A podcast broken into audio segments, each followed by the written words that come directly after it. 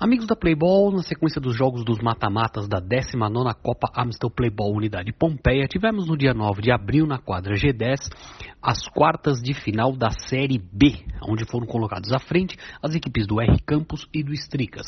Com grande atuação do camisa número 7, Lipe, o R Campos venceu o Stricas por 4 a 0. Vitória aí incontestável do R Campos. Vamos aos gols. Os gols do R Campos foram do Denilson, do Lipe, do Denner e do Nilson no segundo tempo.